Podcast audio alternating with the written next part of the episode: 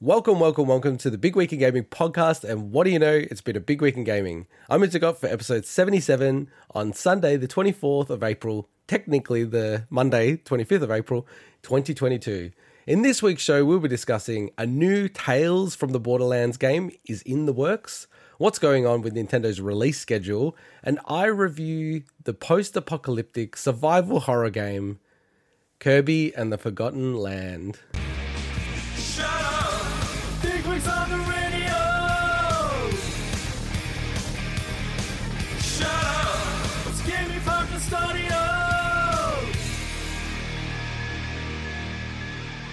As always, I'm joined by Mike. Oh, wait, am I? Hello. and Swinny. Hello. It's back to the classic lineup, Swinny. As always, you can check out our links in the description or visit us at bigwigpod.com. So we're Mikeless again, Swinny. Yeah, it's uh, we're recording a day after we normally do, but technically Yes. still uh, on the Sunday for um, international most international uh, listeners. That's true. Um, that's and unfortunately, just didn't couldn't work out that the uh, good old gamer anti gamer Mike could be on the show, so he's uh, he's skipping this one out for us. it is funny how he fought to get on the show and then he's like, I hate games. but then it also puts in so much time into Elden Ring, much more than even me. So, Yeah, well, I mean, look, if you're going to make one exception, yes. what an exception to make. So A- and speaking of which, maybe the hype man can have take that nice segue that I've given you. Yes, so we will finally be reviewing Elden Ring because we've all completed it as of probably a week over a week ago now. Um, but we chose not to do the review this episode so that Mike could obviously be a part of it.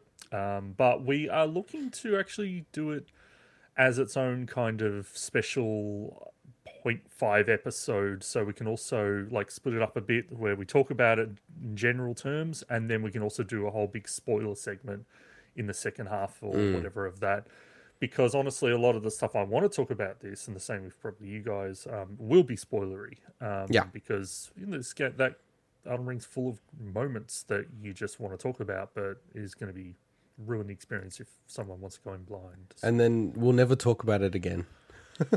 Never talk about it. Um, and also, I've put in here um, that once we're kind of through that period and we kind of know where we're at with the rest of our scheduling, with our special features, I do want to do my Final Fantasy battle system tier list um, sooner than later. Um, considering it doesn't seem like we'll be doing our Earthbound segment anytime soon for Game of some other year. So I might as well jump in with my tier list there. So that's ranking the battle systems and a bit of the, I guess, progression systems of the mainline Final Fantasy games. Nice, nice. I'm actually very seriously considering going back to Elden Ring. So I've not played it for like three, four weeks, I think. And I'm thinking of instead of playing New Game Plus, because that's where I'm up to, actually going back to the PS4 version on the PS5 and playing that, and just playing like a clean profile again. Hmm. I don't know. Maybe go for the platinum on that one. Well, I'm going to talk about Elden Ring a little bit as well. Oh, okay. I've just got one, no, I've just got one correction. Like, if, let, let's let's let's pause the Elden Ring for a Okay, second. okay.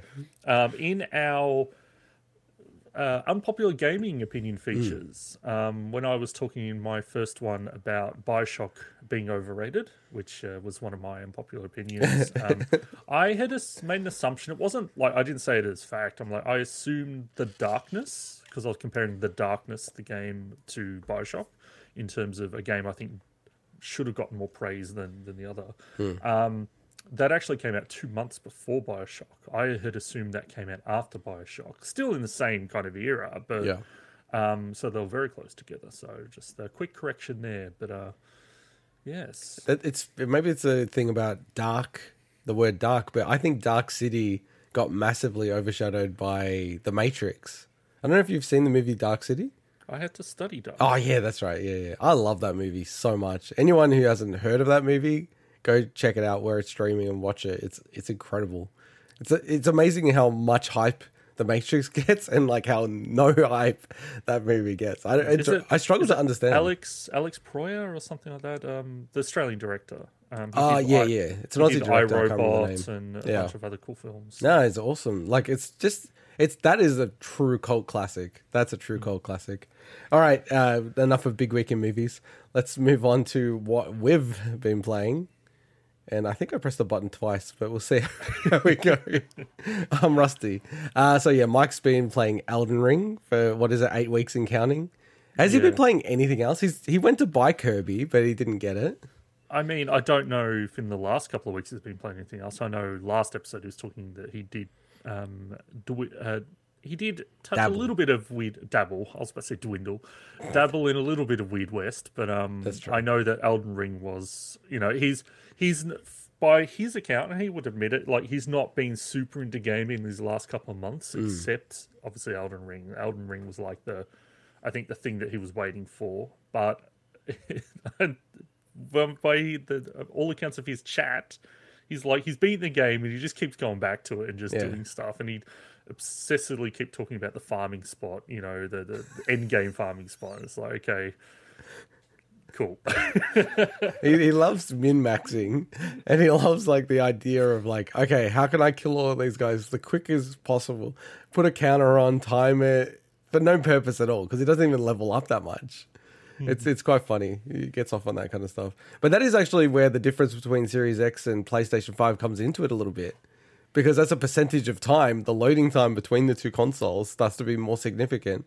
yeah, but lo- setting it aside of grace doesn't take that long. So Oh, okay, interesting. if you're load, Ah. if you're literally fast traveling, Ah, yeah, Okay, okay. So you're oh now ooh, now it's a qu- now we need a race between you and him to see. I'm sure. I'm sure that City of the Site of Grace on PS5 is probably slightly quicker than City the Site of Grace on on Series X. I'm sure, but um, I know the loading times for fast traveling is definitely a significant so difference there. No, fair enough. Uh, so what I've been playing, uh, and I'll cover it in the review, but Kirby and the Forgotten Land, the movie, that, uh, the game that I totally shat on, the demo, uh, I ended up playing because it was for it was selling for like forty dollars at Haver Harvey Norman. I'm like, this is like a free rental essentially. Oh, so I look. I commend you for picking the game up and giving it another chance. Yeah. definitely. But you being like, here's a game I just didn't like. I'm like, I'm canceling my pre-order. I thought was considering Yeah. pre-order, not going to pre-order. Oh, it's only forty dollars. I'll buy it. Yet here you are, like, Game Pass isn't worth it for like the couple of dollars I No, no, no. spent. Let- and it's like it's I have to sit here doing a chart of value versus what I'm getting out of it, and here like forty dollars for a game that you didn't think you'd like. I just love that. No, I'll explain. I'll explain. It's e- Okay, I can easily defend myself here, Okay. right? Number one, I had it in like my most anticipated games, so I I want to give it a fair shot, right? Okay. I did the demo, didn't like the demo at all. Felt it was way too like linear, straightforward, and it also just wasn't what I expected. I thought it was going to be more open, more sandboxy. It's not at all. First thing. Second thing is that it's not like Game Pass. Uh, Getting for forty dollars, I could sell it today for sixty dollars.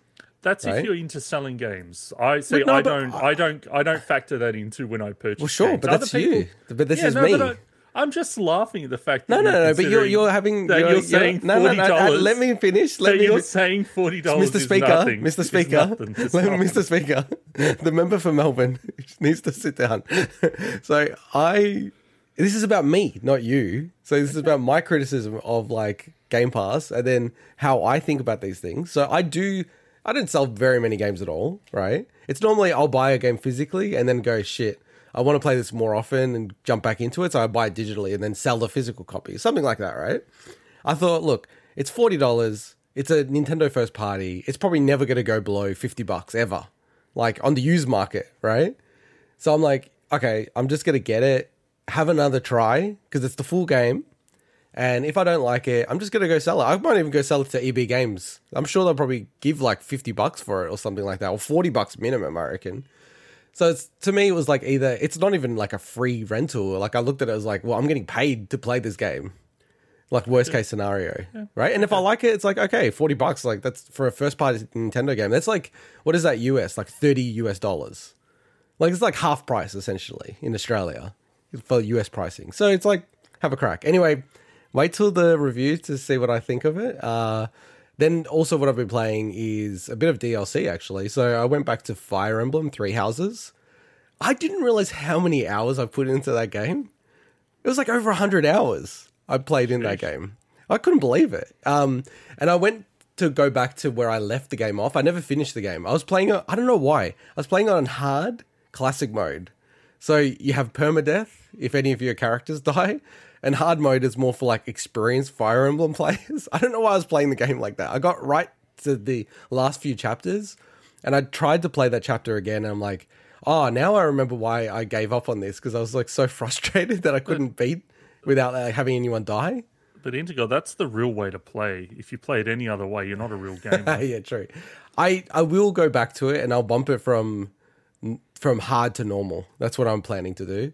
But in the interim, just to get back into it, I actually have the Fire Emblem Three Houses DLC. So Cinder's Cindered Shadows, which is like introduces the fourth house to three houses, um, and it's a very separate side story. So you can kind of play it.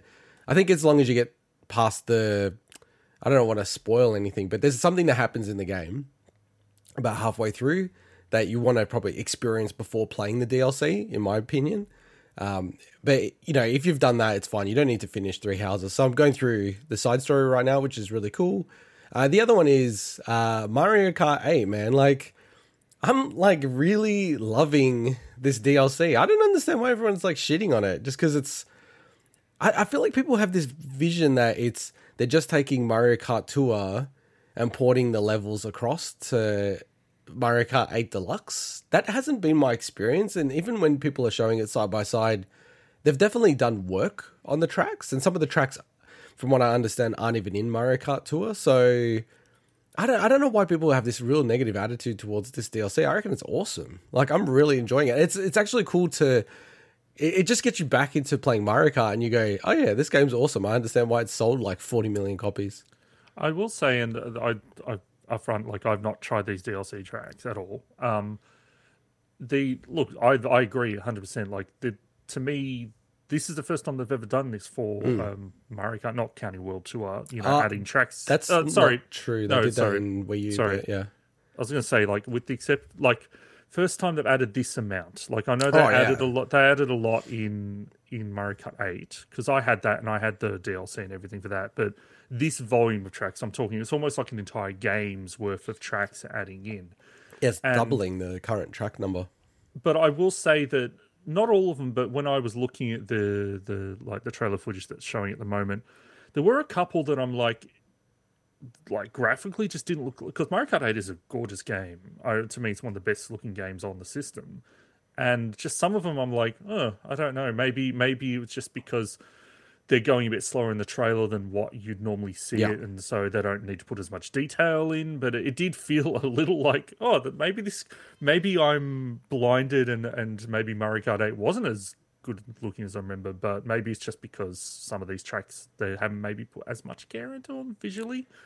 Yes, don't I. I, dispute that. I like. I, I think you definitely want to play all the tracks to make to form that view, and if you do form that view, that's your opinion, right?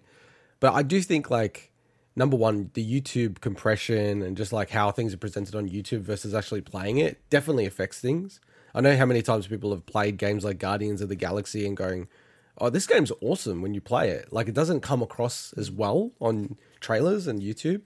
Um, and I, I think for me, it's like the styles definitely changed. Like I don't view it like maybe I'm wrong, but I view it as like they've gone for a different style. Like Mario Kart 8's been out for almost ten years now.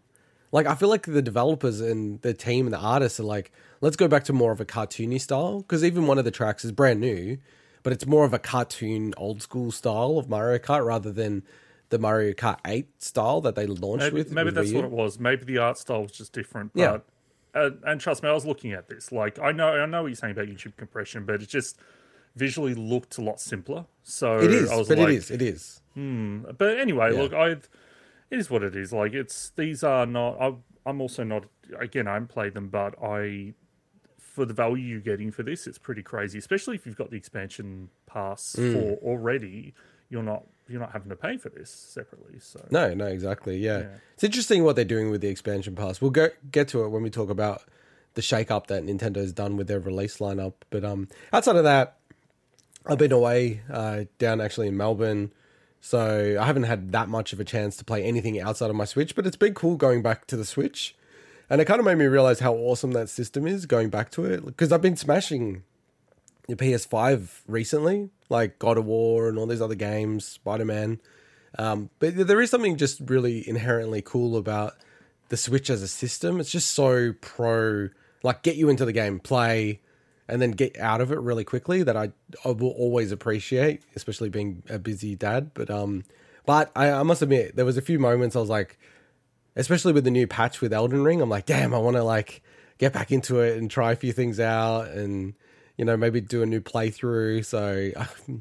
I don't know. I could actually imagine myself installing it later today, even though I need to go back to God of War at some point. But yeah, it's it's tricky. But that is an amazing game. But uh, I'll segue into your your uh, week in, or multiple weeks in gaming at this stage, I guess. Yeah, so a little bit going on. So with Elden Ring, I'm not going to talk too long about this because, as we said, we're going to review it. I'll just say, yeah, as mentioned, I beat it last week. Um, just, just in general, this game feels like such an achievement in game design. Like, I just, how the fuck did they pull that game off In that It's time, just- right? It's I crazy. don't get it. I don't get and it. uh, look, you can look at okay, the how they some, they've reused some stuff and things, but it's like, man, like look at what they've done, like compared to, especially compared to other people that have attempted something on a similar scale. It is just wild. Um, but the other thing is that this game just feels like a one of those like all-time classic cornerstones of gaming. Like it feels like we've just gone through. You know, this game just came out, so it's basically two months old now. Um, but it feels to me like a cultural milestone of gaming. So it too, like I look at games like your Legend of Zelda, your Mario Three, Final Fantasy Seven, Half Life Two. These kind of big moment games, and it just I, that has the it has that feeling to me that the because this is not only obviously the people that love Souls games love this game, but there's been so much discourse and so much people talking about this game outside of that space that you'd normally expect. It just feels like a it just feels like that milestone game for me. So it'll be obviously interesting in 10 years time if we're all still thinking about it the same way or if something has come along that's kind of felt better or whatever, but it just I'm not saying it's like it's it's trend setting. It's just it feels like that big time game. It's like that Yeah. blockbuster game that you'll just always remember. Man, remember when Elden Ring came out? How crazy was that? You know, so Yeah, I mean, I like. I don't think it's even a hot take to say it's going to be this generation's Skyrim. I think in the same way that like Breath of the Wild kind of like is that at that echelon hmm. of just like because it's funny to look at, but you know, Breath of the Wild in terms of the sales, it just smashed like all the other Zelda games to pieces, right? It actually grew the audience so much. And I think that's the biggest thing in this game. Like people, I see it on Twitter all the time. People are like, "Oh, I've never played the Souls games. I'm not good at them." Blah blah blah. But I've had a crack. I really love this game. They might not finish it, but I think the thing is, with the Souls games, you do get up to these. Well, you know, in all the ones that have come so far, you get up to points where it's just like a roadblock. Like hmm. you can't do anything. Like if you're just not good enough, really. Like you can kind of grind and do some stuff like that, but I think that's so much more laborious and difficult in the Souls games previously. Whereas this game is like people just fuck off and go do something else and have fun and you know do different builds and yeah, like people I know who hate the Souls games, like have played this and said, oh yeah, it's pretty decent. Like I like it. So I, I yeah, it's it's interesting. I, I I I'm struggling to think, but I feel like there are examples like this where something's bubbled away and then just had something that's like taken off. Like maybe even like a Persona 5, where it's like, you know, that's been like, if you include Shin Megami Tensei, it's like they've all been like bubbling away, but it wasn't until then it exploded worldwide. You know, it's always had a big audience in Japan. Um, yeah, I guess there's a few examples of that with like even like Dragon Quest, right? Dragon Quest 12 went crazy, but this game, 11. uh, yeah, sorry, eleven. Um, but this game, yeah, it's. Uh, look, let's leave it to the the spoiler Yeah. cast. But I, I, I want us to all kind of go. Where do we think it ranks with like the other Souls games? I think that would be like a fun thing to do as well. the the other thing is that it's been I'm so glad I've finally obviously beat you know beaten the game. It means I can now absorb a lot of the community Yeah. and a lot of the content creators that I would watch on a daily basis before Elden Ring. You But as soon as? Elden Ring came out, I was like, I have to go on, you know, like radio silence for that. And you know, like let's Uh. plays that I, you know, from channels that I always watch, like you know, the guy, the Aussie guy that I've watched play through all the Dark Souls games from beginning to end, and he's now his journey up until this point. It's like now I can watch him go through as Yeah. well, and yeah, so I'm looking forward to that deep dive when we uh, do our reviews. Yeah, I'm looking forward to that as well. Hopefully, we'll be able to do it in the next couple of weeks. and Yeah. Get it done.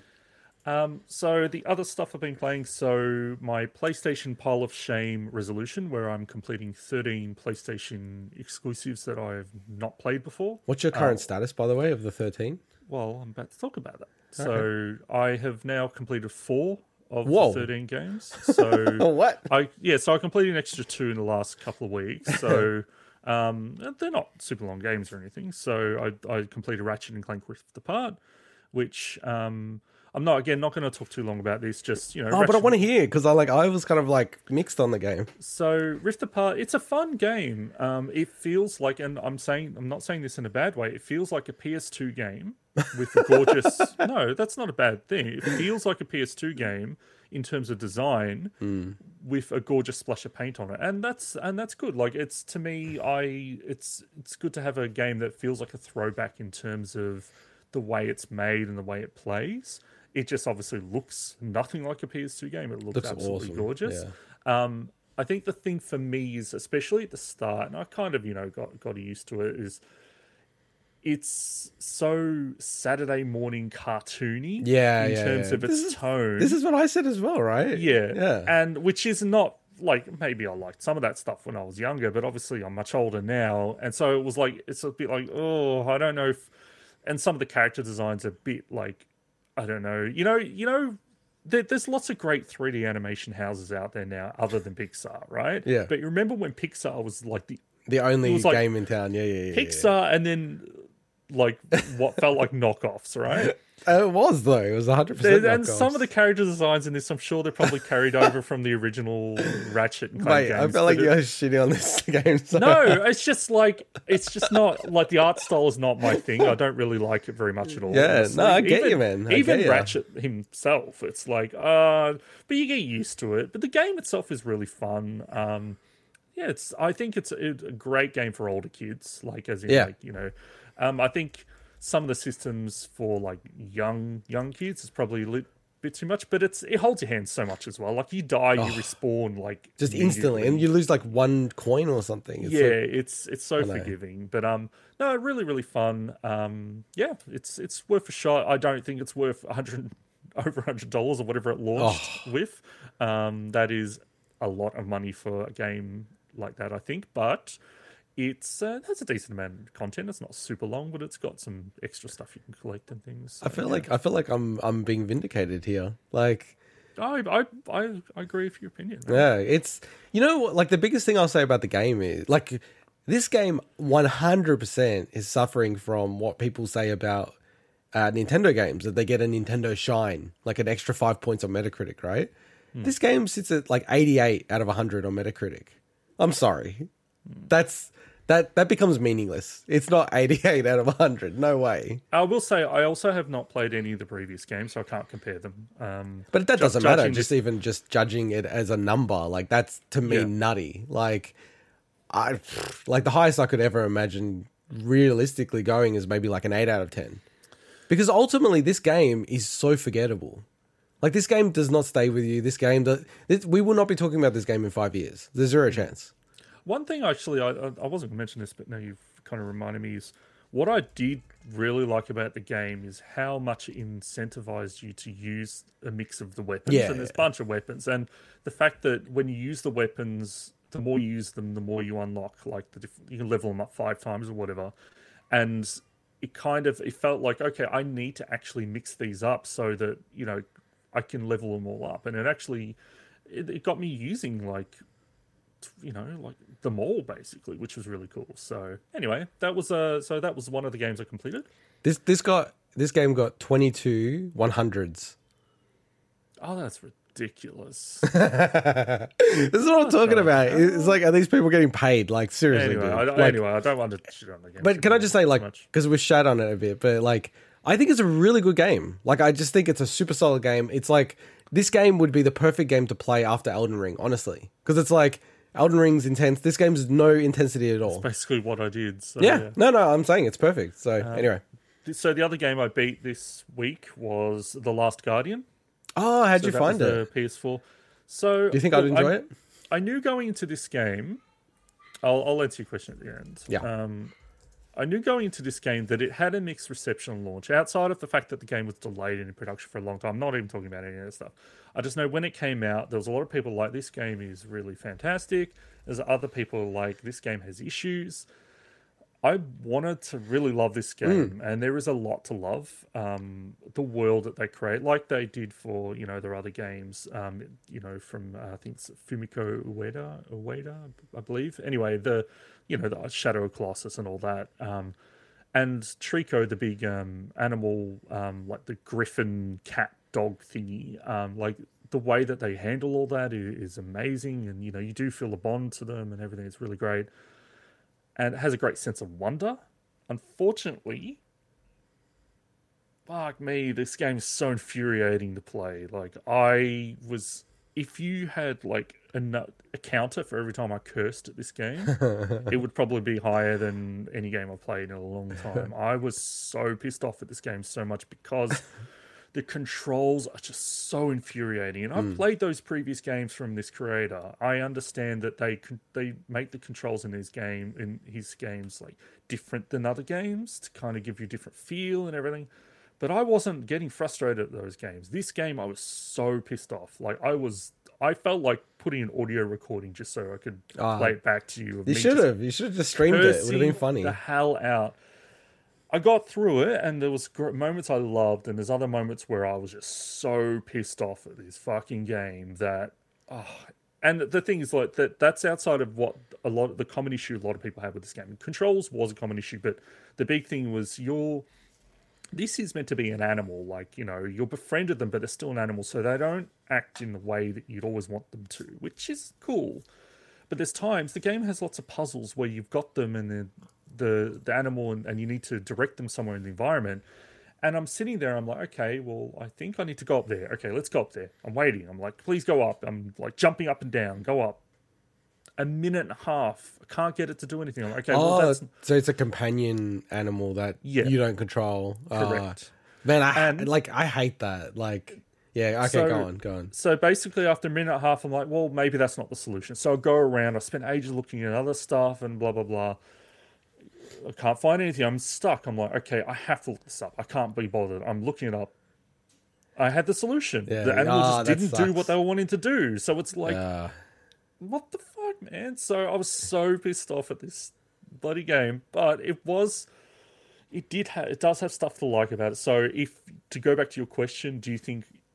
Do I think you would like this game? Probably not. I think you'd have a frustrating experience. There'd be stuff you like, but then Yeah. you'd be like, "Man, this game's pissed me off." yeah, I don't So, like games like that. Anyway, You know, because have you played God of War yet? The, you're playing God of War three, right? Before God of War. you mean the remake God of War, whatever? Well, the, I think people now reboot God of War whatever, 2016. Yeah, uh, no, not yet because I wanted to. Yeah, to play God of War three. because I like I, I don't think this is a spoiler, right? But um, you know, because you have a companion, right, Atreus, and it's amazing how like I was so nervous when I started playing the game. I was like, shit, like there's a companion all the way through this game. I'm like, oh man, I'm worried now, right? It they it, like it's an amazingly well done job. Like it, what you're saying, I've never felt that in the however many hours I've played God of War so far. It's like I never feel like fuck, he's not doing what I want him to do.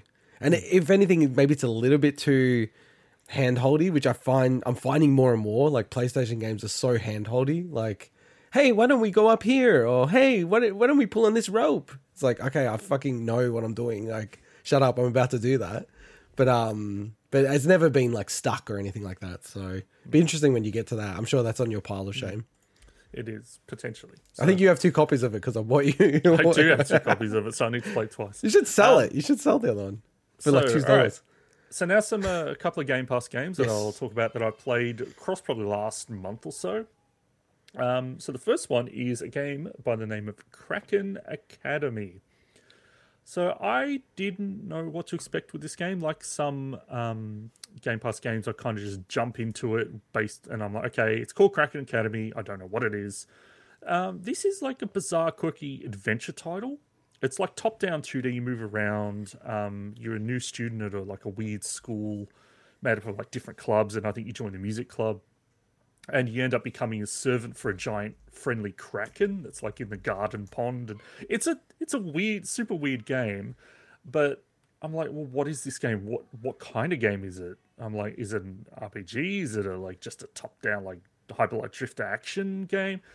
It's just pretty much an adventure game. Like i didn't i played a couple of hours and i don't think i came across any form of combat or anything. So you pick up items you walk around you befriend people you solve missions and problems and stuff so I think that's all it is. It's just an adventure game, but I did actually quite like it. Like I ended up actually being a bit surprised by how enjoyable it was. Um, it is a little. Sometimes the quirkiness is a bit too forced, but there's like a time element to it where it's almost like a Majora's Mask in terms of there's you start the day and then you actually go through and there's like it turns to night and everything and you got to do stuff at certain times and things. Um, it's pretty well written from what I'd played so far, but um, yeah, I actually quite liked this. Honestly, um, I'm a bit surprised. So that's uh, yeah. I, when I was trying to go through the B roll to just skip to like a battle scene or something like that, I'm like skipping, skipping, skipping. I'm like, Yeah. oh shit! like the, it's got very positive reviews on Steam, which I always think is probably the best indicator out of anything on the net. So Yeah, it's not going to be for everyone, but I think it's a fun little adventure game. So Yeah, nice. that was that one. The next one is um, your favorite? a game that's going to be very interesting to talk about Cricket 2022 or Cricket Cricket 22. So, as anyone's probably familiar with me knows, I am not into sports um, outside of watching a bit of tennis here and there. I'm actually more of a fan of like the bar sports like your uh, darts and, and pool and stuff like in terms of even watching. Um, but this game is made by Big Ant Studios, based here in Melbourne, of course. Um, Big up to got- Melbourne. yeah, got bought by Nacon last year, actually in January. Um, and they've been making cricket games since 2014. So they used to be do the Don Bradman cricket games.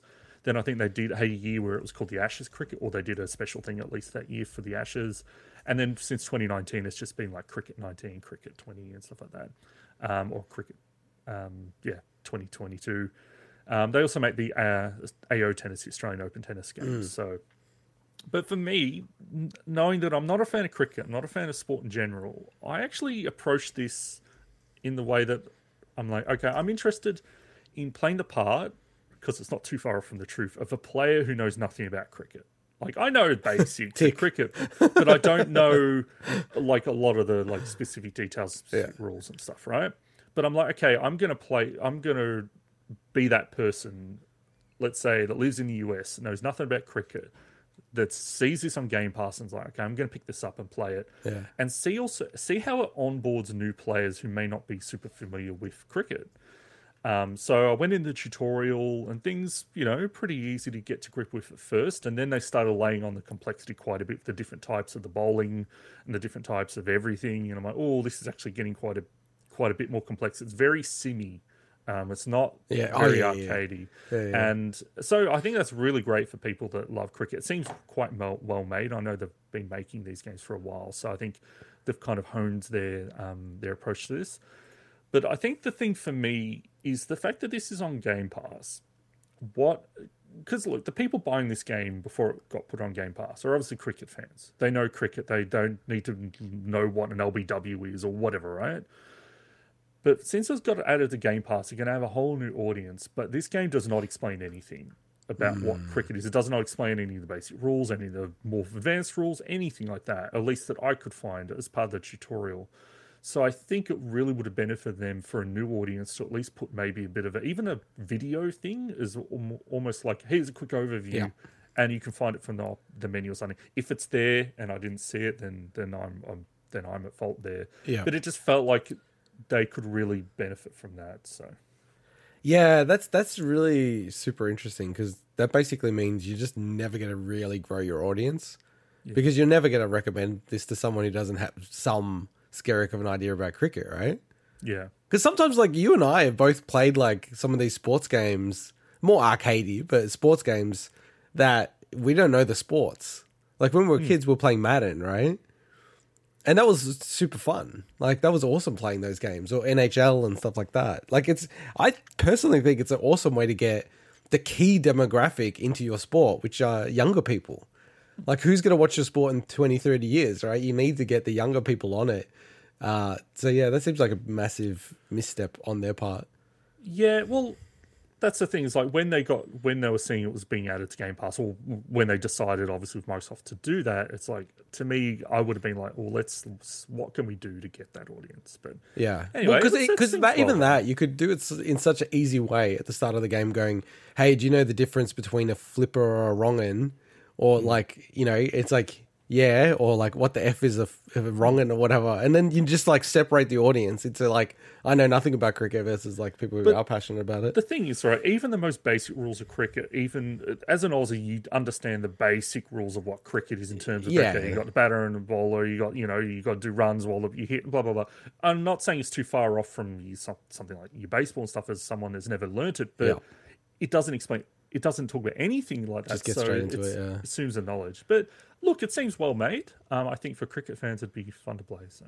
okay, cool, nice. All right, next game is a very odd little game called The Dungeon of Nahul Naheulbeuk, I think it is. Naheulbeuk. It's a horrible the, word. The well, it yeah, I'll, I'll explain a bit in a second. Uh, the Amulet of Chaos. So this actually came out in 2020 on PC. Um, from what I've played, and I didn't play too much of this one, it seems like a solid, if not a pretty kind of generic tactics RPG in terms of its gameplay. So I think XCOM with taking cover, setting Overwatch, and things like that. But to me, the what was more interesting about this game is the setting of it um, is actually based on a French IP, actually an online audio series that came from like 2001 called Le Donjon de Noble Noble or something, but basically dungeon. of, but it's this is actually like a whole IP that's got books, it's got like comic books and everything, and it's all a parody of Dungeons and Dragons. So it's all tongue in cheek. Like your characters are just called warrior and elf and everything. But they've actually got got established characters that fans of that IP have known for well, well over a decade now. Um, so they've basically turned that into um, a pretty, you know, little solid tactical RPG, which seems all right. Um, it looks nice when you actually see the character animations and everything. It's the dialogue is a little grating. It's very much like breaking the fourth wall all the time and things. Um, to me, it's kind of like if you mixed Munchkin and which I do like Munchkin and Yeah, Xbox. Uh, sorry, XCOM, not Xbox. XCOM. That's kind of the feeling I got from this game. So I'll probably give it more of a proper shot eventually. Um, but it seemed alright. So Yeah, Munchkin being a tabletop game, which I love because it actually kind of intentionally has in the rule book. Ah, sometimes we don't really know what the rules are, so you have to decide amongst yourselves. the the owner of the game has Yeah. the, the final. I do love that. I do love that because that's every like you know my wife and I love playing Carcassonne. Like we have a lot of the expansion sets because that's a good two person game. That's different than chess or something like that. But there are points where it's like, hmm, wait, the rules saying this, and then the expansion saying that, and then we have to download this fan version of the manual. It's like three hundred pages. Jeez. We have a printed version of it in our house. It's like we because we're both like very rules based, so it's like we go through it and like people are like debating about what the rules should be. so I do like Munchkin's approach of like, oh, okay, like yeah, it's it's hard to figure out, so like let's just throw it to the owner. Cool. And the last game I'll talk about is a game that actually was a new release I didn't realize um, on Game Pass uh, called A Memoir Blue. So this game is a little hard to describe at first. Um, they call it an interactive poem. I f- when I played through, it felt more like like an interactive music video, if that makes sense. Like it's very focused around the audio design, but basically it's it is like a narrative game with some light puzzles and things. But it's about a story about a professional athlete's memories of her mother, and it's a really unique concept. Apparently, it's based on um, the life or you know the memories of one of the actual designers. Um, so you go through and you experience kind of her memories and, and of her growing up and everything, and with her parents splitting and stuff up and stuff. But through these fantastical kind of um, scenes, and At first, I was really put off from the game because in the first opening scenes, it failed to convey how to actually interact properly with the hmm. game, which seems like a cardinal sin with gaming. So I was really put off. I'm like, well, I understand what I need to do, but I don't know how to do it. I don't know how to import to drag this. I think I had to unlock a phone that was on the lying on the table. And I didn't realize you have to hold the input button down and then use the stick to drag the cursor across while holding it. So once I understood that's what the game was wanting is the holding and the moving, then I'm like, okay, then I kind of w- was able to get through it. But what actually, I actually ended up really enjoying this um, by the end of it because I did actually complete this. It's not very long. Um, because there are moments where at first I'm like, this doesn't feel earned. Like it's all trying to be all emotional, doesn't feel earned. But then there's a moment where it's like, okay, it started to click with me because, as I said, it's a story about her and her mother. And, you know, like I started getting me thinking about my own relationship with my mother Yeah, who passed wow. away a few years ago. And it's like, I think once you start to make that connection, then the game starts to impact, have more impact. And it's got a really nice art style, beautiful music, very like Sarah Blasco, like indie pop folky, but it's in a good way. Yeah. Um, and yeah, it's it's pretty short. I think I beat it in under two hours. It's not meant to be anything longer than that. I think it's a really nice game if you're just wanting a chill experience, but just don't expect it to you know give you. It's, it's not an action game or anything. So, yeah, yeah, yeah, fair yeah. enough. I thought yeah. it was quite nice. So Yeah, like it, it's cool. Uh, you know, especially becoming a dad. If it feels like so many of those things you get more emotional about, um, and as you just get older, you go through more shit in life, and you I don't know, you become more like a, a, a human rather than a robot. At least that's Yeah. my experience of the human condition so far.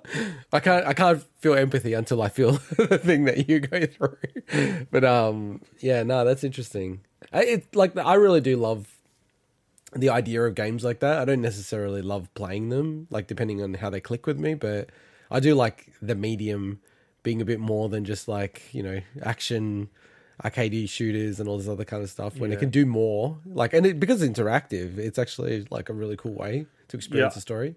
I think not thinking of this game as a game is probably going to help you if you if you go to it. Yeah, It's like, a like yeah, exactly, like a gamey game. So Yeah. All right, cool. That's all you've been playing, Swinny? That's all. All right, let's move into the news.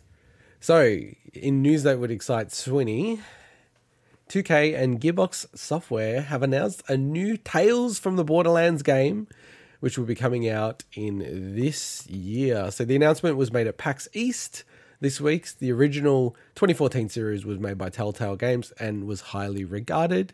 The follow up is being made in house at Gearbox and has been in production for a few years. Swinny, do you want to take the rest away? I know that you're excited about this.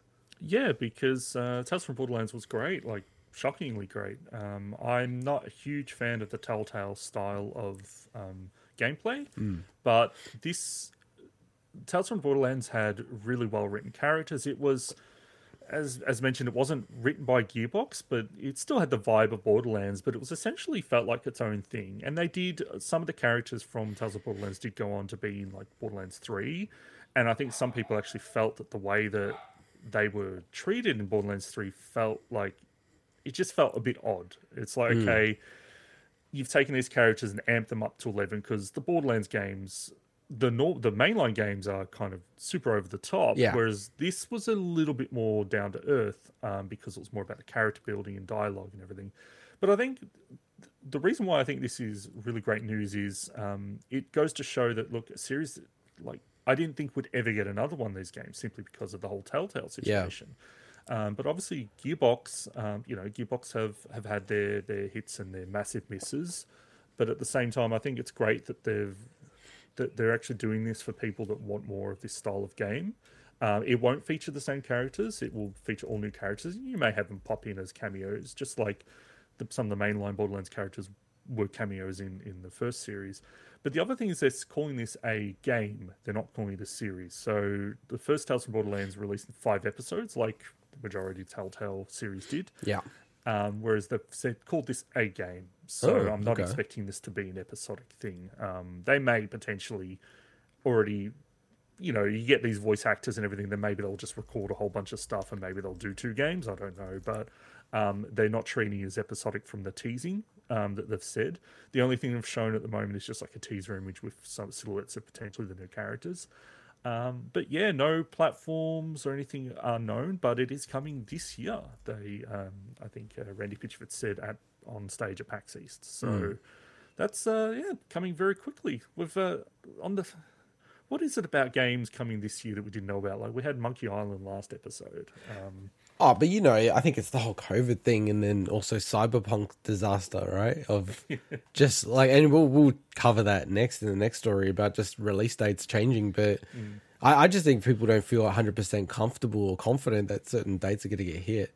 You just Yeah. just before we move on, like on the episodic sort of approach, I, I feel like that's they've tried that. Like many people, you know, Telltale most infamously or famously, depending on your view. I, I just don't feel like it works very well in games, in my opinion.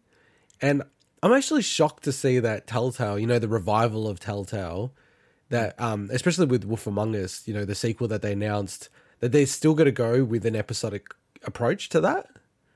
It just feels very strange to me. I agree with your view. I think that this game will be a game and it won't be broken up into pieces. I feel like it doesn't help the hype of your game by splitting it up into little bits. Yeah, it's. I think there's there are some benefits, but I agree. I think most of it is just it just feels like it drags on, especially if we had some episodes of Telltale games that were just delayed and delayed and delayed. So you had months and months between them, and obviously, famously, you've got Half Life Episode Three as an example of of people just being Yeah. really let down that there was no kind of follow up onto a loose thread there. Um, but yeah, it's it's an interesting space. I mean, the the whole industry's changed since that era, um, and just maybe it just doesn't. Maybe they tried it and it just didn't. Well, for Telltale, it worked out for a while, but obviously the the bottom fell out eventually. Well, I think it was very novel at the start, and it was almost like a really great way to garner attention with the media. Like, oh, this game is coming out in installments. It's like, oh, wow, this is a really cool idea. But I think ultimately it gets back to, you know, you need to have like a pretty big bang for your game. I, I like, you know, I love marketing. I don't know much about marketing. Weirdly enough, I don't know if you know this, but I'm, uh, you know, I don't want to dox myself, but I'm technically in marketing now. My role where I work, like I'm officially in marketing, right? Which is super bizarre. I am so sorry. I mean, I don't do any marketing stuff, but I'm officially in marketing, which I think is hilarious. Uh, and I've noticed the demographic change massively compared to the other teams I've worked with.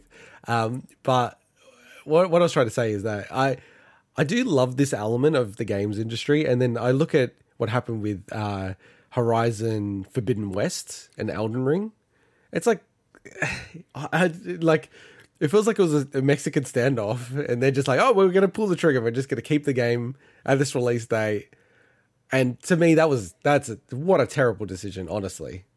Like, imagine if they released that game now, or like in May, where like there's there's a few games coming out, like, but nothing massive. No AAA games that I'm aware of are coming out in the next month, and I feel like everyone's played Elden Ring. It would be like time to like have a game like that come out, but instead, it's like people have missed that game. Hmm. It, its sales are like terrible compared to what they were expecting. So, yeah, no, I love the marketing element of it, but I'm I'm surprised that you know I'm Wolf Among Us 2. They're talking about it in being in installments, but yeah. So, uh, talking about release dates. Yes, we're talking about release dates. So nice segue, Swinny. So Nintendo's been busy this week with a dynamic duo of release date drops. So Xenoblade Chronicles, uh, three, sorry, is dropping twenty nine. Maybe I get the right one up. Yeah, yeah. Oh, sorry, uh, should've put twenty the nine other July. order. That's all good. Uh, which is over a month earlier than the original September release window. I do love Nintendo fans. I am a Nintendo fan. And people getting really annoyed with the following one, which is Splatoon 3, which has now been officially announced as the 9th of September, where people have said, What the hell? This has been delayed. This is meant to be in summer 2022. So this North American summer, right? The thing is, like, summer is not like ending in August. Like, in North America, summer is like, I think, all the way to the 22nd of September. So it's still in that same window. I find, People getting annoyed. The game, like, September's not that far away. Like, what the hell?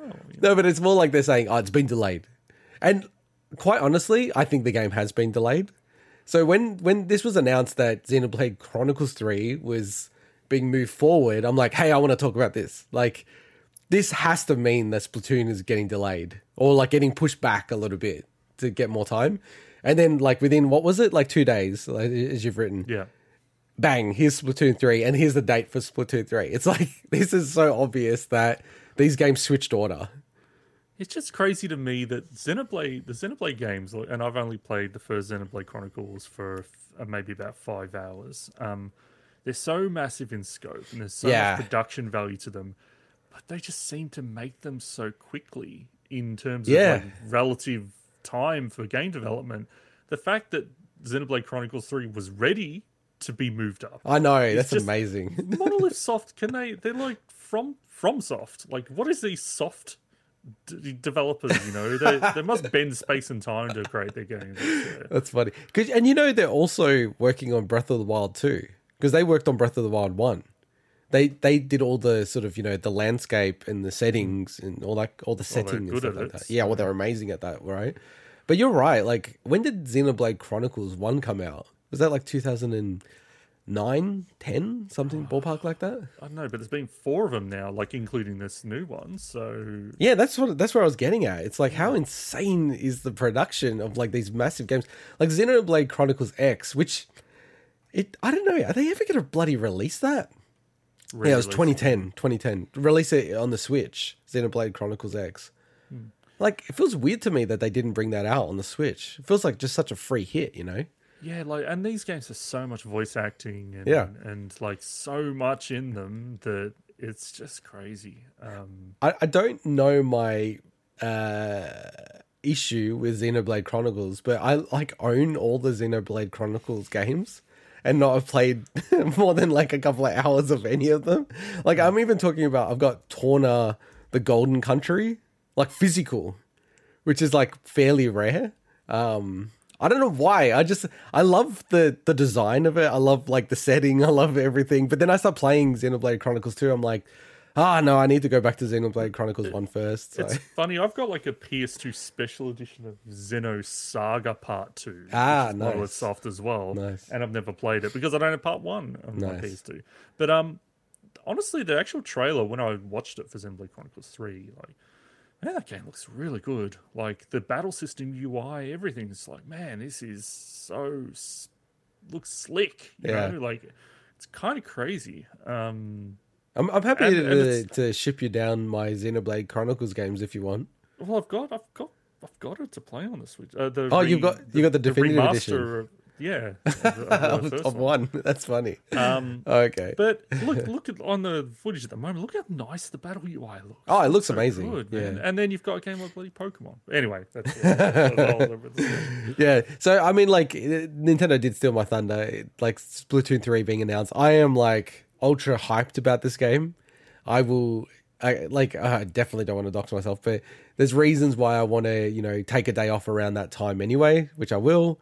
But now this game's coming out on the Friday, I'm like, okay, I'm gonna take Friday off work. Uh and I'm gonna get this digitally, Swinny. You'd be proud of me. I'm gonna get it digital. I'm gonna get it like day one.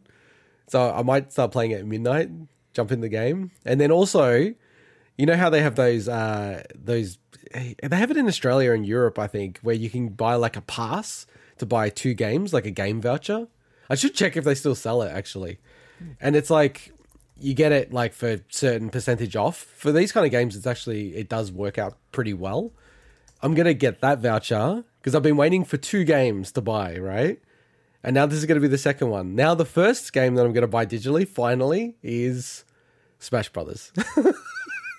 It's funny you say that. I um I was round at my nephews and nieces or my sister's place, but Yeah, was- yeah. and I took um I took a couple of Switch games with them for them to play while I was there, and one of them was Smash Brothers, and I left it there and I'm on purpose, and I'm like, did I do that so to, for, to force myself to buy the digital version of Smash Bros. like you just did, so I don't have to swap the card each Yeah, time? I, I, it's such. I know this is like maybe one of the greatest first world problems ever, right? Or oh. examples of it, but it genuinely does bother me for multiplayer games switching the card out. And from that time on with with Smash Brothers, I just decided I'm never going to do it again. I'm not like any game that's predominantly multiplayer. I'm just going to get digital because it's going to shit me too much. So, so no, Splatoon three. Like just quickly on it, like super hyped about this. The footage looks awesome. I mean, the biggest criticism I have is it looks like more Splatoon, which is awesome. But mm. looking at it, I'm like, I mean, I could show you this and go, "This is Splatoon one," and I've actually like tricked you, Swinny. This is the B roll for Splatoon one. The the Like you're not going to be 100 percent sure, right? the question is though, other than adding just more to Yeah. the same thing, what else do you do with Splatoon as a multiplayer game? Obviously, you can do different stuff with single player content, yeah. but what else do you do? Well, but I think it's very easy for Nintendo because let's be real. Like, I love Nintendo and I love Splatoon. Like, I've played Splatoon on the Wii U and then Splatoon 2 on the Switch. And like put in hun- like I don't know hundred plus hours. I, I gotta say, like the the party system, if I compare it to Halo Three, which was like what two thousand and eight, it sucks, man. It's embarrassing. It's it look literally embarrassing for me because I was like telling you, hey, you got to play Splatoon 2, da da da. We jump on. It's like, oh, wait, no, we, we can't be in the same party. We have to have like four people to play four on four. And I- you know what a mess it was, right? Yeah, 100% agree. I'm telling you, like, when people just looking at the moment to moment gameplay, Oh, not the sure, systems sure. behind it. Like, what else do you do to that? But 100% with the party, like, Yeah. and that's from someone that's probably played it an hour. Yeah, know, but you, you know, even on that, that though, Swinny, period, so- I think that that's just like Counter Strike, like uh, realistically Call of Duty, like all of those games. They don't really evolve that much, right? But I think everyone's happy with the moment to moment gameplay. It's all the stuff around it, the quality of life. I think that people care more about. And I think for me, like Splatoon, how it works mechanically is like they pretty much perfected it in Splatoon one. It's everything around it. Like I love the the art. The art's amazing in the music, but the systems of like parties and all this kind of stuff, it's fucking annoying. It's so it's like really detrimental to the game. Like Rocket League, I I know it's like a high bar, but if they just had the same systems as Rocket League, I fucking would play so much Splatoon. Like I'd be on that shit all the time because like the like online working well. Like I have to say, if the online works way better than Splatoon two, I'm going to be playing a lot of this game because Splatoon 2's online's horrible. Like I have a rock solid connection, and I get like timeouts and dropouts and shit like that. So, but I out- would, outside of uh, that, let's let's go into the the rest of the release schedule because Okay. Like I'm just like looking at it. Like I kind of forgot that Switch Sports is coming out this week for Nintendo. I'm gonna get onto that. Um, and then Mario Strikers is in June, like the start of June. I'm like on the fence about that. I don't know where you sit on that. Oh, look, I, I never got a chance to try the original GameCube, so um, I'm sure it's great. I've heard it's great. Yeah, I've played a bit of the original on GameCube, and I love it. It might be one of my favorite sports titles for Mario, like Nintendo, outside of you know Mario Kart, if you call that a sports title. I, I'm just very wary because the last few outings, like the golf outing, all the stuff, it's sort of like they're good, but they just like lack that Nintendo next level polish for me. So I'm not gonna jump on it. The one I am gonna jump on is Fire Emblem Warriors, which is uh, the Three Hopes. So, you know, very similar to what they did with Age of Calamity uh, with Breath of the Wild. I wasn't gonna buy this originally, and then I'm like, you know what? I loved that Age of the Cla- Age of Calamity game so much. Like, it shocked you- me how much I enjoyed that. Did you ever try the first one? Yeah. Yeah. So I played that on the Wii U and I liked it, but I think the thing is, I'm just not very familiar with the characters. Yeah, yeah. So that's like a massive thing, right? Whereas with Three Houses, I love the characters in Three Houses. Like jumping back to Three Houses, I was like, damn, I love the characterization of these people. Like it's really fun. So yeah, I looked at Warriors. I'm like, you know what? I'm just gonna get it, stuff it. Like it's it's an awesome game to just plow in some dumb time. Um, then obviously they've got Pokemon, the next gen Pokemon games coming out later this year. How crazy is it we've got more Pokemon coming out this year? But that's what Like they always they- do. That's what they do No, every 2 I'm- years. It's- Yep, no, but I'm saying like With the Arca- yeah. uh, Arceus, yeah, sorry, yeah, whatever. Arceus, it's yeah. like it, Arceus. It just feels like that was so recent. You know, Yeah. it's kind of crazy. And I, I felt like there was a bit of a hole in the lineup, but I do look at it, and I know you've like done a good job here of like, you know, you got the Mario movie coming out before Christmas this year, which is going to be massive, right? And I always thought there's going to be a Mario game this year, but maybe not with the Mario movie coming out. Maybe that doesn't actually make sense. I don't know. Like maybe it makes more sense after the Mario movie, like you know, hmm. Three to six months after that movie. You know, if it's like a big success, having a game come out straight after that, it's just going to sell more. So I mean, they could always do if they wanted something at the same time or in that Yeah. era. They could always do like a little bit of an expansion thing for Odyssey. yeah, that'd be cool. Oh man, a DLC, dude. Yeah, you're speaking my language now. But Kind of like what? Just think what they did. You know, um, look. Obviously, they're they're now doing DLC for a bunch of their games. Yeah. But Mario has just never really been a DLC kind of game. But the closest thing is, and it's very different. But is obviously Bowser's Fury. So Yeah. it's kind of like I could almost see them doing something like that again. You know, but for Odyssey. This Yeah, no, that's true. Um, and, and you know, like they never had DLC for Zelda, and they did that with Breath of the Wild. I think, look, under the new um, president, he's like he literally came in saying we need to sell more to when people enjoy our games. Like essentially going, we need to sell more DLC, which Nintendo. they, they, they, don't make enough money. We need to make more money. No, like you know, I know that people will say I'm a Nintendo fanboy. I, I'll whatever. I don't know. I'll cop that. Whatever. But I think whenever they do DLC, generally it's pretty good value. Like the, the like Three Houses is a bit iffy. Like I think the Zelda expansion stuff was awesome. Like what they're doing with Mario Kart, that's like twenty five dollars Australian. I think. Like if you want to get it that way, for another like doubling the tracks. Um, but then I did I did double check and I looked at their um, their financials as well, and then also the fact that you can actually uh, pre-order these games. But yeah, like it, it does seem like Bayonetta three and Mario and Rabbids is still pretty much on track to come out this year. So if that's the case, that's they're actually going to be pretty big games. Like I think Mario and Rabbids is going to do a lot more business than I think people are expecting. Because that first game's awesome, and I wonder if a lot of people were like, "Oh, I didn't jump on it, but this is a good opportunity to just jump on the next one." Uh, Bayonetta three is a massive game anyway, so I think they're pretty much set for the rest of the lineup uh, for this year. But yeah, it's gonna be interesting. I'm gonna be buying a lot of Nintendo games, I think. Um, And I- completing them all to keep a Wow. ratio. I, I, can I just say quickly, I am gonna, I'm being influenced by my own resolution, and I'm not going to buy Live a Live or Live Alive or whatever you want to call when it. is that coming out again? It's really soon. It's coming out uh, 22nd of July. Oh, okay. So like right next to um next to Xenoblade Chronicles, right? It's kind of crazy. It's like one week before. I like I think with the whole uh, like Chrono Trigger stuff, I'm like I'm not the biggest fan of these like JRPGs in reality. Like I love Final Fantasy VI. I love specific ones, but just in general. And then I looked at the art again and some more trailers and some more recent trailers that are coming out the last few weeks. And I'm like I like the way it looks, but I don't love the way it looks. And I still haven't finished Triangle Strategy, so uh, I'm just not going to buy it for the sake of buying it. So I do think that that game, putting my mic hat on, I feel like that game will go up in price, the physical version of it. It's just one of those niche titles that I don't imagine they're going to make millions of copies.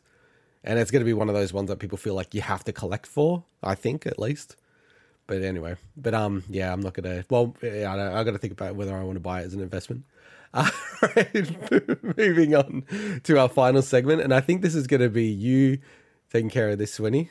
Yeah, probably me talking to myself on this one. um, so we actually had an update this week um, about the All Elite Wrestling video game that's been in production for a while now. Straight away, anyone watching on YouTube, I'll just clarify this is very old, like a year old kind of teaser footage they showed. It's got nothing to do with this update we're getting. Yeah. I just wanted something to look at. Um, but basically, I, I we haven't talked about this game since they announced it back in I think it was November 2020. So, God, we've been doing the show actually for quite a while now. Um, Yeah, that's we true, talked about yeah. it there, and it wasn't like the first episode or something. um, but basically, the name. People have been wanting to know what the name has been, and this week seems like we've gotten the reveal from uh, Tony Khan himself, the CEO of AEW. So at recent tapings, uh, they generally tape like Dynamite and Rampage. They're two shows on the same night. Um, Dynamite's a live show. Rampage is um, a pre-tape show, and they were taping Pittsburgh. So Tony Khan actually came out and told the crowd, "Hey, you guys are going to be part of the of the AEW, video game. Uh, it's going to be called AEW Fight Forever." So that cha- that is an iconic crowd chant that um, for modern wrestling, basically made famous by like Shinsuke Nakamura, Sami Zayn Takeover and stuff, where it's like fight forever, and it's like a re- it's only it's like exclusively for game matches that just are absolutely off the hook. I actually, with that also being an alliteration, I think that is one of the most perfect wrestling names of game names. I think, like it to me, I don't know, Indigo, if you've ever been part of like, in a, especially in a professional sense, having to name name something. Oh yeah, like sit even recently, I named something by accident. Yeah, and you're you're in you're in like a, a brainstorming session and everyone's talking, and I can just imagine the person's like AW Fight Forever. Man, just nailed it. To me, it's like the perfect name for this. So because it all it resonates so well with the hardcore wrestling audience, which is AEW's audience. Yeah, Um, so, but I will say it appears to be because the reason being, I think there's still one mobile title that they haven't fully revealed. So the hope is it's not for that. The hope is it's for the console game that's being made by Yuke's together with the the No Mercy director. Um, and yeah, so the crowd was, you know, they got the crowd to chant the different. Um, so we know from from those crowd chants that Sting, Hangman Page, Adam Cole, and FTR are all definitely in the game. You'd expect them all to be in there. Um, Hangman's the champion. The others are all very big names for them. Um, but yeah, it was a yeah, it was, I think just a really cool little update. I just wanted a chance to kind of just bring it up on the show again, and also just say the fact that I think it's an absolutely awesome name that they've chosen if uh, it is for the console games. yeah. So yeah, It's uh, like I'm more fascinated about that whole AEW thing as a like business person, like Yeah. because it just feels like it's so inevitable WWE are going to buy them I don't think so because um, as because of the hatred. No, I've mentioned in the past, like the people that own AEW are much richer than Vince McMahon. So I don't, I don't think that they would. Yeah. Yeah, no, I don't think so. Um, mate, look, who, But who it's not in ba- twenty it's years? not. Uh, yeah, But no, but the thing is, like, this is WWE have have they don't outside of WCW don't they haven't bought any companies um, in a long time. What they generally well, they haven't had do- to because there's no one else competing against them, right? No, there's there's been companies, right? Um, Impact's still going. Yeah, but no, no, nothing to the like AEW is as a non wrestling person. AEW is now at a threshold where I hear about it. I'm like, oh, okay. Yeah, but it's not it. I, as a wrestling fan, it, it that doesn't make sense. It's not a WWE thing for them to buy. What what WWE is a WWE move is they wait for the company to die and they pick the remains. And what they do is they pick the talent and they pick the tape library. That's what WWE do. They don't generally buy the companies. Um, They'll buy the the assets of in terms of Okay. like the tape library and stuff. But no, like a look, AEW is is riding high in terms of TV deals and and Yeah. everything like that. And um, so, but yeah, look, this game this game could end up being absolute shit. Who knows? But obviously, the hope is um, that it's it's not. Um, you know, by all accounts, the recent um, W uh, uh, WWE game was actually pretty good. So, which is you know bucking the trend for them in recent years. But um, but obviously, people want want a new a, a, a new game to play. So I do. I haven't played a wrestling game in a long time. And like Yuke's have been doing the wrestling games for gazillion years, right? Yeah, yeah, and Yeah. They, they've but they've been part of some bad ones, but they've been part of really good ones as well. So Mm. hopefully we're getting the good part of that. Yeah, no, it's gonna be interesting. I guess maybe having more time and everything, hopefully that will translate into a better game.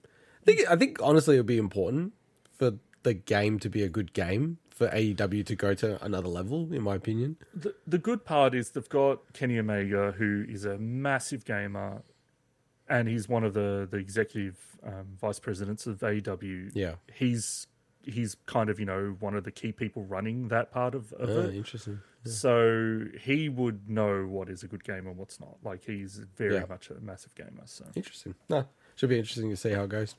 All right, let's get into our our famous segment. famous, world famous, is it? Yeah, win one win for the Swin. So where we try to fit up all the week or the fortnight's news into one minute. Uh, we are now sitting at 192 words. So it's starting to actually literally be very, very quick, sweetie. It's funny because Mike was doing 200 words for weeks and weeks and weeks, and I'm only getting close to it now. But you're getting like some good like match prep to get up to that that number, right? Like it's getting far. Like you're still getting it within like a few seconds. I am. I is one minute for the swing technically older than the minute Mike now? It might be. Oh, it might be. Yeah, yeah, yeah. It might be. I, man, I, I can't wait to fail this. And, uh, you know, I'm actually going to be fascinated if you go, okay, you set a record, and then we start with Mike at like whatever 190 words or 180 words, and then see where he gets to. So you, this could be like this long run segment. you know, Mike, he'll be like, "Give me 220." You know, like he's not going to start. he's not going to start low. So, So as always, we'll start whenever you feel comfortable to start, Swinny. Lucasfilm Games and Skydance have announced a new Star Wars action adventure game. Infinity Ward are teasing the announcement of the next Call of Duty game, likely Modern Warfare 2. A Ghostbusters VR game has been announced for Quest. After playtest footage leaked, Ubisoft have revealed the cartoony free-to-play shooter Project Q. We have a re-release news bonanza! A bundle of remastered classic Sonic games called Sonic Origins launches June 23rd for all platforms. Bite-sized throwback JRPG Light Fairy Tale Episode 1 is coming to Switch on April 28th. The Switch is also getting a port of the 2011 cult hit El Shaddai Ascension of the Metatron. No More Heroes 3 is coming to PC, PlayStation, and Xbox later this year. The Shadowrun trilogy are getting console ports. The Klonoa Fantasy Reverie series launches July 8th for all platforms excluding Switch, and LEGO Builder's Journey coming to PS4 and PS5 on April 19th.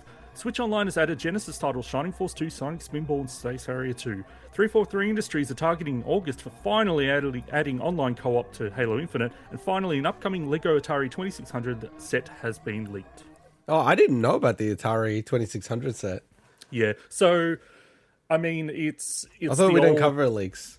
What it's you the, this look the Lego ones have been so on the money over the years. That's true. Um, basically, there's no there's no image of it yet. Um, Oh, oh. It's Atari. It's the Atari VCS, which is also the 2600 in the old school like wood grain Wait, wait, wait, wait. design. So, Wait, wait, what is it? Is it the? Uh, say it again. Is it the? so the v, the VCS VCS the Yeah. original VCS got renamed to the 2600 at some point. The 2600 also went through Oh. the the model revisions. Like I had the chrome design with the color strip and stuff. But basically, the the wood grain design is the one that, that people are talking about. So yeah, because you know the Atari VCS is the quote unquote new Atari console. well, yeah, but the original it was originally called the VCS. yeah, I know. The It's, original one, it's- yeah. yeah, very weird how they did that. So I mean, from a marketing standpoint, I think they should call it the 2600 for the Lego sets. I'd be shocked if they don't. yeah. Yeah, that that's actually like I don't know why. Wow, I don't know why. It's the first console I ever played. The first game I ever played was on the Atari Twenty Six Hundred. Why would I think of like getting that set? You know, what a maniac. Um, ah, okay, that's that's cool, man. I'm just finding out that from from you now. Hmm. I might get that set man. because it is Atari's 50th anniversary, and uh, we know how they've celebrated in other ways. NFT loot boxes. Um, So I yeah I would definitely want to get that as long as it doesn't look like crap um, because yeah. Because I, I I'd, I'd like another set like I'm considering getting the NES set as well so I think I'm gonna get the NES in question block. Freaking, I should have bought it when it was on sale recently in Australia. I should have bought it then, to be honest. Because as much as I'm like, I don't need it. Of course, I don't need it, but it just looks really cool. Um, and same as the Atari 2600. Damn, that's pretty. Yeah, I feel like that would be almost the last one that I get. I can't imagine getting that many more. Like, what else would there be? I mean, if- Oh, just look think of all the Nintendo consoles I could do man yeah, but I'm not really. I I Super Nintendo Super Nintendo, I would, yeah, but that'd have to be the PAL version, so they're gonna have to have two sets. And I would- 64, I would get I wouldn't get. I would get a 64 one I wouldn't get a 64. 64 I love the design of the 64 I'd I get love a the GameCube design. one No, get a Game Boy one man I'd, I get a Game Boy. Okay, Okay, I get a Game Boy. Other than other than Wii and Wii U, which just look generic as hell, like I love the design of all this the Switch. Sorry, all the Nintendo consoles. I was like dying, like as we are talking about rumors, sort of quickly. Uh, I was so upset that Nintendo never released their little um, thing that leaked, which was like a case for your iPhone that you could plug in, and it would like make it like a Game Boy. And they were gonna have. I think it must have been like Apple that must have blocked them or something, like we- not having multiple about- games. Can we talk about another leak rumor? Well, Um, the Game Boy don't. Advance one, or Yeah, yeah, the Game Boy, Game Boy Advance. it seems like that's real. Switch. Yeah, because Yeah. I, I I don't know. I really love uh, Monty modern vin- vintage game gamer MVG. I feel like he's normally my go to guy for these type of things. It's like, is this real or not? Hmm. Because he's a coder and he pulled apart some stuff and he's like, it looks like it's an emulator that no one knows about. Like it's not like just a standard emulator, open source emulator. So it's a very elaborate hoax if someone was to do that. And there was also a, a developer who develops on Nintendo consoles and was like, based on what I could see, it makes me actually believe it's real more. Like some of the stuff that seems like it's fake. So it's like, oh, okay, it must be real. Which I mean, Um, like, wow, they're making Game Boy and Game Boy Advance when like that's what the Wii U had, like even the Wii. So I, I'm so pumped if they had Game Boy Advance stuff. I know they'll trickle it out in the crappy library, but that was one of my favorite things about the Wii U is playing some Game Boy Advance games on the Virtual Console. I, there, but you say crappy library. I mean, even like a stock standard ten Game Boy Advance games, they're gonna have some gems in there, absolute gems. So The thing is, some of the best Game Boy Advance games are not the first party games, so it's yeah, I agree with that. I agree with that. yeah. No, I don't disagree with that at all. I think Game Boy Advance is like one of the weirdest Nintendo handhelds because it felt like such a like revitalization of the SNES library for that Hmm. generation. So many of the people, like when I chat to them, they've actually played Game Boy Advance SNES games, and that's their experience with it. Yeah, I'm shocked how like I always learn about new Game Boy Advance ports of SNES games. I'm like, I didn't even know that was on Game Yeah. Boy Advance all the time. Yeah, So- and you're Like, right. Like, soccer, soccer kid, I think got a Game Boy Advance. Like, soccer kid was on Game Boy Advance. yeah, and it, it didn't last for very long. The Game Boy Advance because they were planning to have Game Boy Advance and DS simultaneously, and the DS just killed the Game Boy Advance. So they, hmm. t- like, it only lasted like, from memory, four to five years. The Game Boy Advance. But it had a way bigger impact, I think, than that timing. Like Game Boy was around for like for 13 years. It was insane, like how long that lasted. If you count the color as part of Game Boy, which I do personally, but but yeah, no. Look, it's gonna be awesome when they have Game Boy and Game Boy Advance on there. That just Where's feels my, inevitable. Where's my Analogue Pocket? Damn it! That's, uh, Yeah, well, I, okay, well now it's a race. it's like which one will come out first? Like we're not actually sure. I'm not really sure. Yeah, I'd, I'd I'd put my money on Nintendo launching their thing before I get my pocket because my Dude. pocket's due next year, man. Well, I think that they might be able to ramp up production because some of the chip s- shortage stuff is like getting better. But um, yeah, I don't know, man. But Analogue's gone a bit dark actually. Like they were meant to release. They actually said they were going to release the update to the Pocket, so the 1.1 update in January, and we still haven't heard about it. And it's almost May. I'm like, damn, man, they must be having like some really big issues getting the OS working the way they want it to. So You you know what was an amazing Game Boy game? what? Kirby's Dream Land. Speaking of which, to close out the show, so after a lackluster first impression of the recent demo, I decided to give Kirby's latest adventure another shot. What did I think of the game? So, Kirby and the Forgotten Land. So, I picked this up because it was $40, which is about $30 US. I thought, there's nothing to lose here. There's all, all there is to gain. If I don't like it still, I will just make money off the purchase and be done with Kirby forever. And I've got to say, you know, coming off Elden Ring, I didn't have my access to my PS5 last week. I really love this game, and I'm like done a full 180 on this game, and like I'll admit it, like I still think what I said about the demo stands. And going back to the demo really briefly, eh, I can see where they what they're trying to do in terms of give you a taste of what the game is. But for me, the most critical thing about this game is the little mini challenges that it gives you.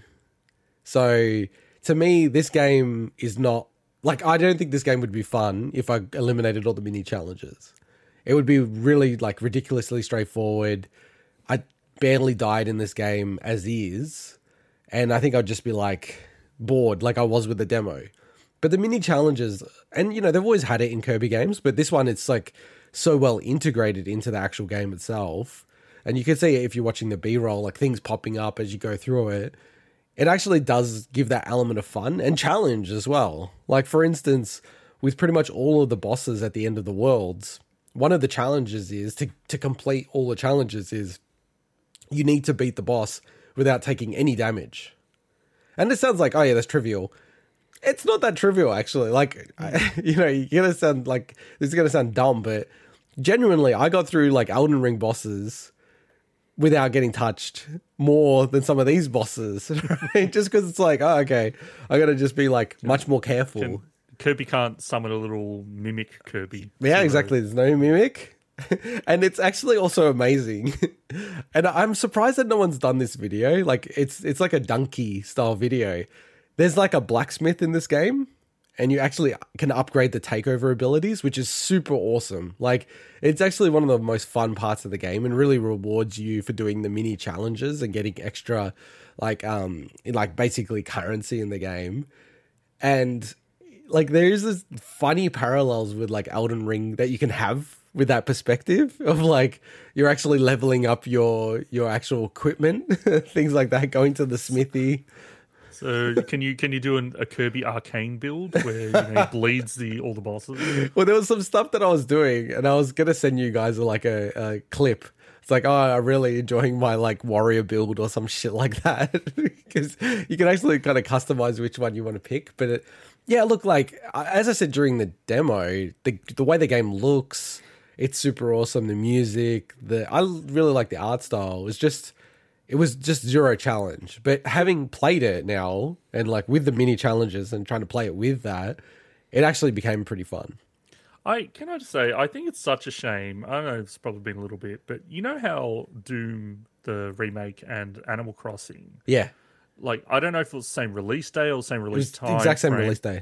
So they all those memes happened uh, Yeah. between those two games, Yeah, and I know that's Doom Kirby- Eternal and and Animal Crossing. Oh, was it Eternal? Okay, Yeah. yeah, Doom Eternal. Um, so I know Kirby came out obviously after Elden Ring, but it's such a shame Yeah, that I know. those two games didn't get that same treatment. I agree. Because it, just the just the jokes that I'm thinking of now, which are only funny to me, no one else.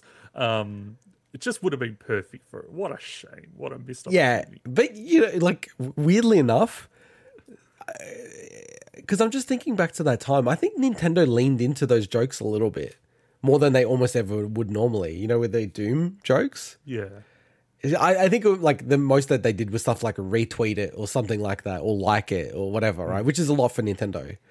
But yeah, I think that's probably more maybe like uh, FromSoft and um, who who was a Bandai Namco who published Elden Ring. Yeah. They didn't really lean into any of those things because I agree with you. There's like so many things in this game, having played Elden Ring and then this game, where I'm like, there's so many funny comparisons you could make to the games, and also just like the boss battles of trying to like do it perfectly. It's like no hit run, right? Like it was actually pretty funny. So, but yeah, like going to the game, like to me, and I always whinge about this, but this game is just such a good length.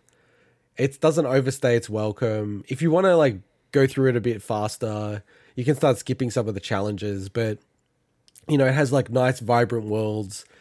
And it actually does it, it continually incentivizes you more a little bit than any other Kirby game I've played where you know, collecting more of the collectibles unlocks more of your abilities and then you can upgrade the copy abilities.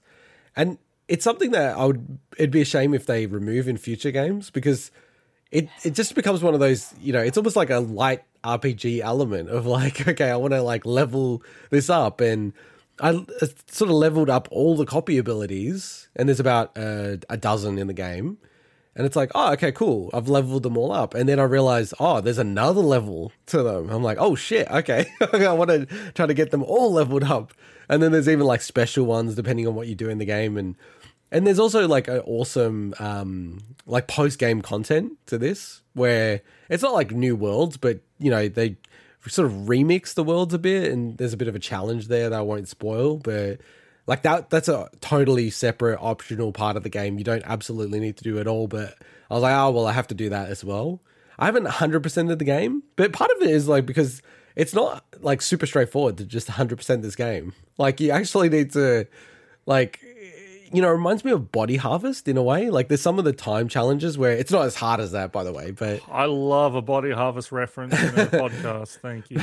but it's not as hard as that, obviously. But it's just like you can see, okay, I got to make this time. You go through a level or like a little mini challenge, and it's like, oh, okay. I, Oh, I- are I- you meaning Blast Corps? Blast Corps? Sorry, sorry, Blast Corps. I'm like, Okay, hey, I still appreciate Yeah. everybody else. No, Blast Corps. I meant to say Blast Corps. Um, you go through something and you go, oh, okay, I've got to do this really differently, or like just way quicker than I'm than the way I'm doing it, and it teaches you a bit about the game and like that. You, I don't know, I love those kind of games. Mario Kart's done it a lot in the past with the developer ghosts, where you feel like, oh shit, there's a way to play this faster, and it and it's almost like this conversation you're having with the devs that I really enjoy personally. Um, the the other thing I wanted to mention is the mouthful mode. So that's you know you know the whole meme around carby. So you've got the car and you can you're not actually like swallowing those things. I think that's the thing. It's you're getting your whole mouth around it, but you can't swallow the whole thing. I feel like this this could be clipped very very easily right now. Uh, this, I'm sure it's been done many times. Uh, mouthful mode.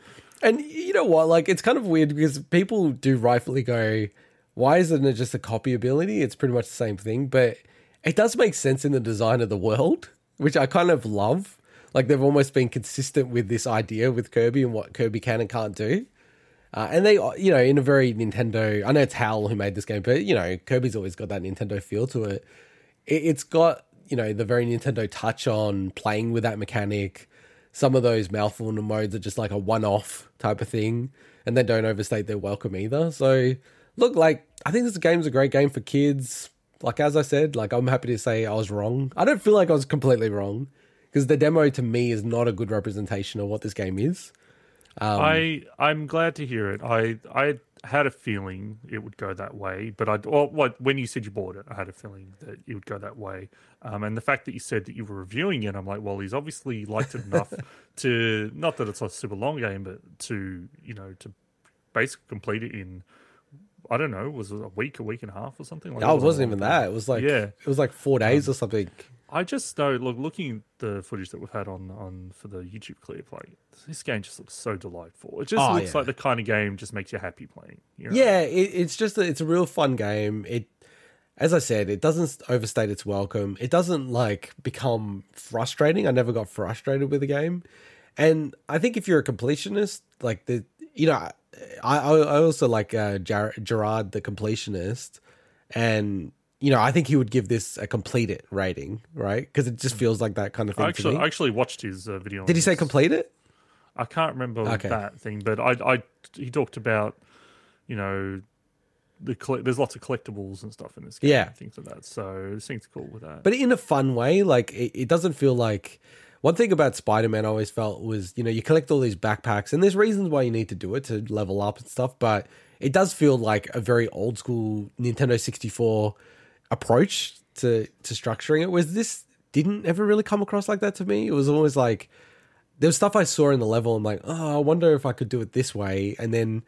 There's the way the game does it. It sort of reveals the hidden mini challenges as you finish looks- the levels. Just looking at the footage on YouTube, that looked like such an Elden Ring, like the Like big slam turtle down, in the yeah, I know. So, like, I know. I'm like, man, No, there's you're other- so right. dude, there's you are so right saying you could do cross them games so there's much. there's even more. There's even more where it's like, oh my god, I, I'm surprised I haven't watched a video on YouTube because it would be in my recommendation feed. Um, but yeah, no, really liked it. Um, I- you know, can't say much more about it than if you're on the fence about it, I would have a crack and and play it because, like, I wasn't even on the fence about it. I was like, I'm not getting this game, and if it wasn't on sale, I wouldn't have got it, and it might have just gone past and I've missed it. Right, so not a great demo in my opinion because ultimately a demo is there to get you into the game and sort of hyped for the game and it did the opposite for me whereas playing the game i actually really enjoyed it um but yeah so i i, I do you reckon you're going to pick this up at some stage or if, it if it drops to a, a price that I'm happy to, um, you know, I often do that with Nintendo games. There are games where they don't always um, end up being like. Uh, was it Captain Toad's Treasure Tracker or whatever Yeah. the game is? Like that's a game where I'm like on surface looks like I'd love, and it just didn't really hook me that much. Whereas this just looks like a fun time. Um, but I, I do like uh, what you said there. You like okay, if you're on the fence, have a crack. So you heard it here from Intercot. Have a crack at Kirby. There you go. hey you know treasure uh captain toad's treasure tracker i played that entire game in the game trial week that they had in japan and then like I was done with the game. Like it's actually a very good comparison in a way. It's like it is that kind of game. It's just like very airy. Like it's mm. not like super dense or anything like that. Uh, I'm happy to send it down to Melbourne if you want to play it because I think Mike wanted to borrow it from me, so maybe I could Mike make the rounds. borrow everything for a guy for a guy that doesn't like playing games. He, he likes asking to borrow games. But that's fine. Like I've borrowed games from him before, but um, All right, well that ends my review of Kirby and the Forgotten Land. Give it a thumbs up. I enjoyed it. Uh, next week, what are we doing, Swinny? well, I put next week, but um, maybe maybe it's not 100. percent Probably the week after, I'd say. Well, Elden yeah, Ring. our that Elden Ring review and spoiler cast. Um, if we're not if we're not going to do that this week, then uh, depending on what we want to do, special features, maybe maybe I'll do the Final Fantasy Battle System tier list. Yeah. But it depends on also how much. Yeah, if there's lots of news, like there wasn't much news this week, so it was uh, a nice, you know, we could just slot in this review. But um, Well, I'd I like w- to do that tier list. Yeah, I will be covering Switch Sports because I'm going to pick that up on Friday. So, yeah, I'll sort of have a crack at that. So we'll we'll have a chat about how that game is. I feel like just playing the demo of that that was awesome. So I don't know, like it, that to me is going to be up there as one of the party the key party games from now on. so I'll see how that goes. And now with COVID restrictions starting to ease a little bit, hopefully we can actually have some people over. But yeah, I guess we'll see what we're playing, and hopefully we'll get Mike back. Yeah, I, I expect I expect Mike back, but um, Mike is the almost like the definition of expect the unexpected. So It's true. we'll see. We'll see. Awesome. All right, that's it for now. Bye bye. See ya.